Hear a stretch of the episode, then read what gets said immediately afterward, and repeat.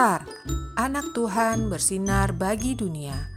Renungan tanggal 21 Juli untuk anak balita sampai kelas 1 SD.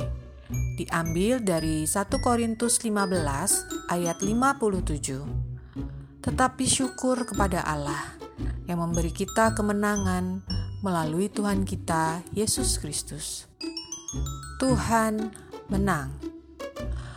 Mama pernah menasehati Mentari agar tidak menonton TV pada saat bulan dan bintang sedang belajar, supaya kakak-kakaknya dapat belajar dengan baik. Tapi Mentari yang tidak sabar menyalakan TV dan mencari kartun kesukaannya. Hah?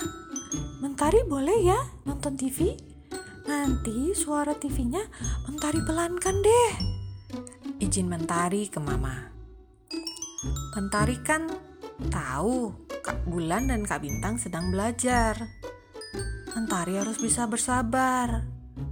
Kalau Mentari bisa tahan nonton TV-nya, artinya Mentari peduli pada Kak Bulan dan Kak Bintang. Nasihat Mama. Adik-adik belajar dari cerita Mentari tadi Ternyata taat itu butuh kesabaran ya. Kalau adik-adik bisa bersabar dan menahan keinginan seperti mentari tadi, papa dan mama akan senang. Tuhan Yesus juga senang. Yuk katakan, aku menang bersama Tuhan Yesus.